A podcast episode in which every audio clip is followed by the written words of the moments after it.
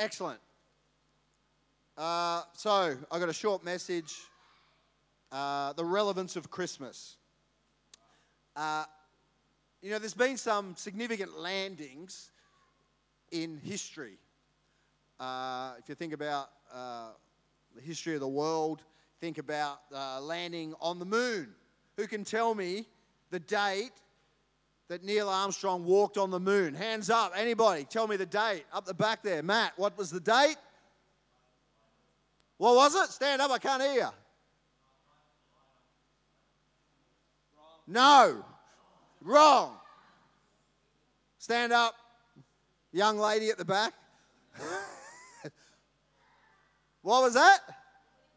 21st of July 1969. Correct. Give her a big hand.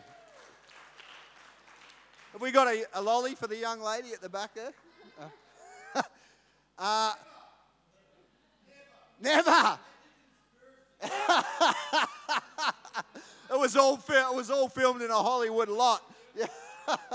All right. Who can tell me when the Allies landed at Normandy in World War II? Who can tell me the date of that? Another significant landing. Who knows their military history? 19, it was 1944. Anyone guess the month? If you don't even know the day. When? Not May. October, not June. It was June. Who here has never heard of the landing at Normandy? okay. What year did Christopher Columbus discover America? 1492 is correct. What year did uh, Captain Cook place his foot on Botany Bay? 1770. 1988. I haven't got this here, but uh, let's see if our New Zealanders know their national history. When, when did Captain Cook discover or put his foot in on New Zealand? New Zealanders? Any New Zealanders? No New Zealanders know their national history. I am not surprised. Nigel? No idea. anyway, it was probably 1770 on the same trip. Anyway, that's all right. Moving right along, I'm getting another look.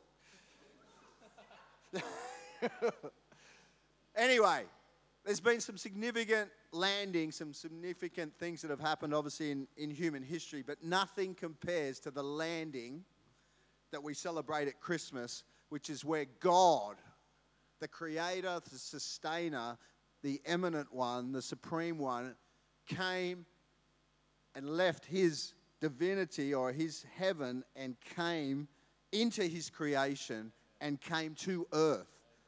That is the most significant landing or event that the world has ever seen, and we celebrate it every year. That's what Christmas is about. It's important that we remember that in and amongst all the festivities and the fun and the presents and the games and the family, that we are celebrating the greatest moment that the world has ever seen where God Himself came to earth. um, that's the relevance of Christmas. Uh, and that He was God. Important to know. It says in Philippians chapter 2, verses 5 to 6, who being the very nature God. In other words, He was God. Many other religions out there will say God was a great man, He was a great prophet, He was a, uh, an eminent angel. But Christianity is the only religion that says that Jesus was God himself. And the Bible makes it clear. If any Jehovah's Witnesses come knocking on your door, don't answer it. Or understand that when they talk about Jesus, they're not talking about the same Jesus that we're talking about. They believe Jesus was an eminent angel. But if that's the case, Christianity is, is a fallacy. The only reason Christianity is what it is, the only reason Jesus was able to do what he did was because he was God. He was God, not a creation, not an eminent angel, but God himself left heaven and came to earth. Jesus Christ, who being the very nature God, did not consider equality with God something to be used to his own advantage. So God came to earth. When that baby went to celebrate, we see Jesus, that was God in human flesh. God Himself, the Creator, came in human flesh. And not just came, but was born as a baby.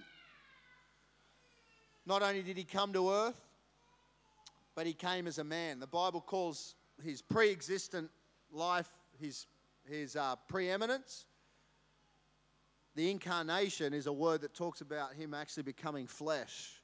So, God, the creator, God of heaven and earth, actually came down and took on the form of his creation. I mean, when you think about that, it blows your mind that he changed his form and he became a man. Philippians 2 goes on to say in 7 and 8, he made himself nothing by taking the very nature of a servant and being made in human likeness. So, the reality of Christmas was that Jesus Christ was a real man, flesh and blood, bones, hair, born as a real baby, a real person. It's not a myth, it's not a fable, it's not a nice story. It is truth. And it's the greatest, most significant, and most impactful moment in the history of the world. And our calendar is separated by his birth, even though, even though human, humanistic uh, atheists are trying to remove Jesus from the calendar by saying BCE, before Common Era. They're trying to remove BC and AD from the calendar because Jesus separates, his, his life separates time. And the devil would love to take Jesus completely out of the picture. That's why you see this increasing terminology, BCE, to try and remove Jesus from our calendar. But that moment is the most significant moment that has ever been. God came to earth. God became a man. He was born just like us. He made himself nothing, came into the world like billions of other babies. But the whole history of the world rested on one fragile infant. Absolutely incredible.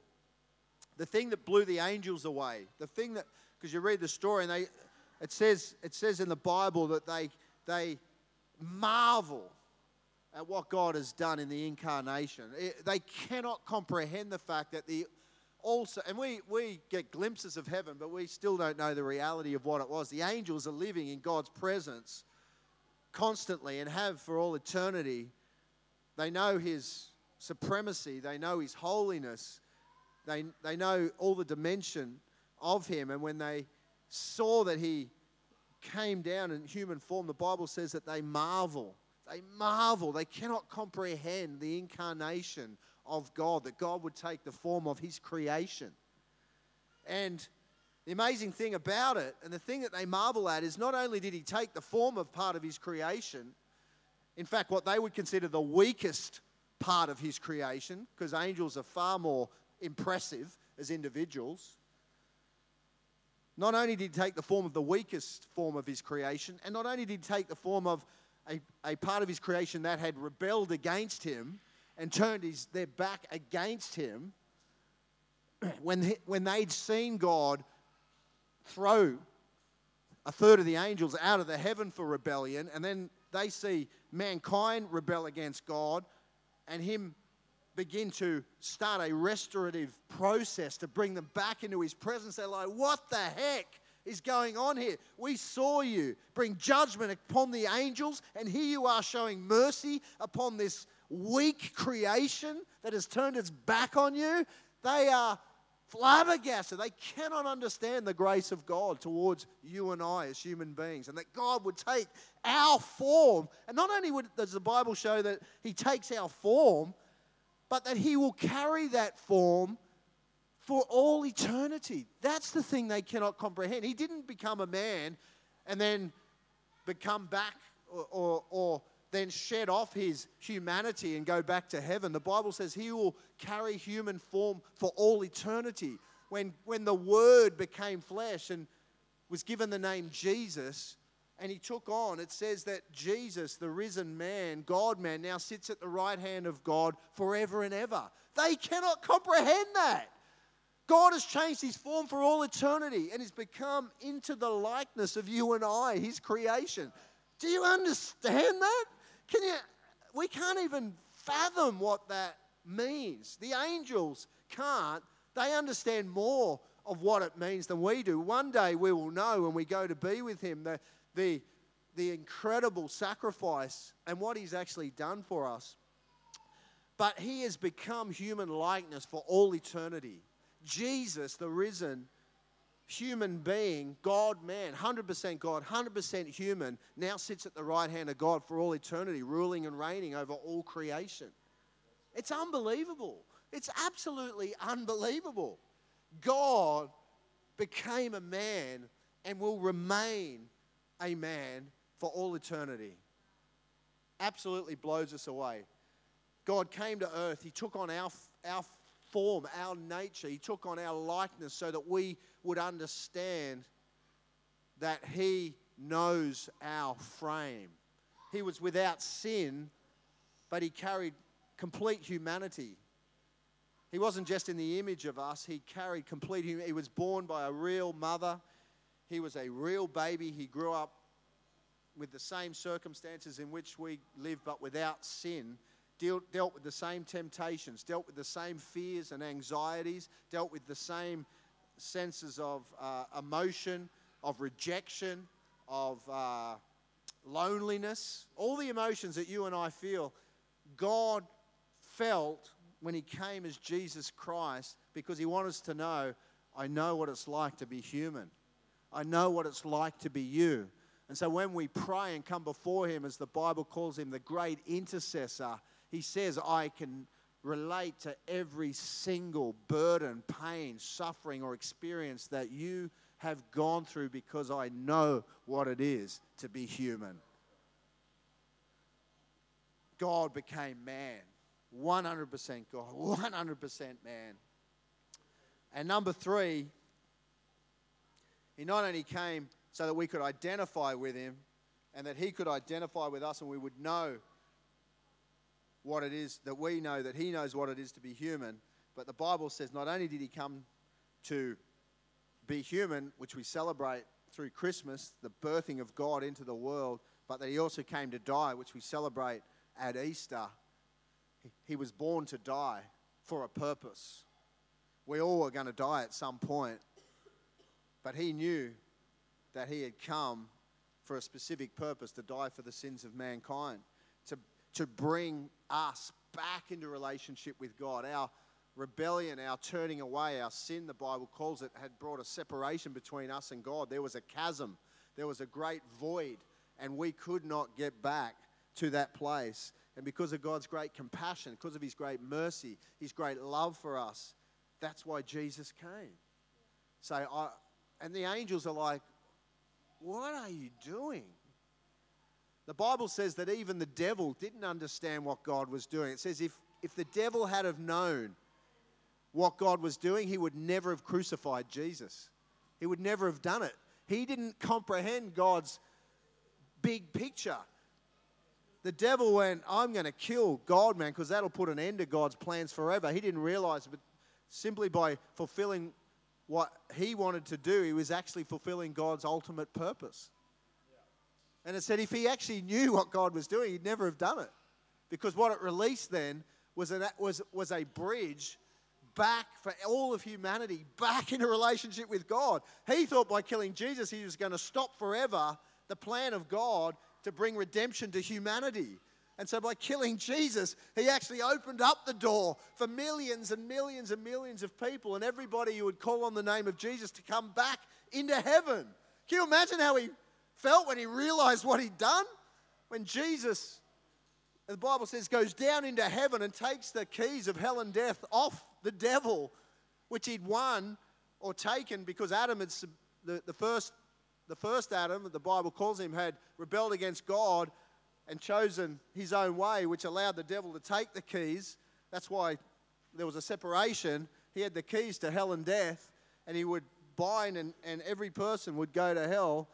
And he had control over that. And the Bible says when Jesus gave his life as a perfect man, as a ransom, it says he went bound into heaven and he took those keys back. He's called the second Adam and restored God's great purpose and plan.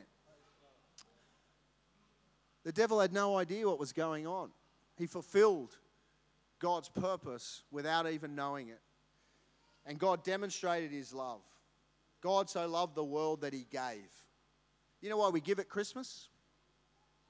Because God first gave.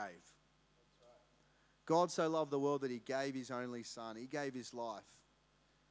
And as we give our presents, as we celebrate Christmas, as we celebrate the ones that we love and the ones that we cherish, and we celebrate life and this festive period, which is just such a wonderful time.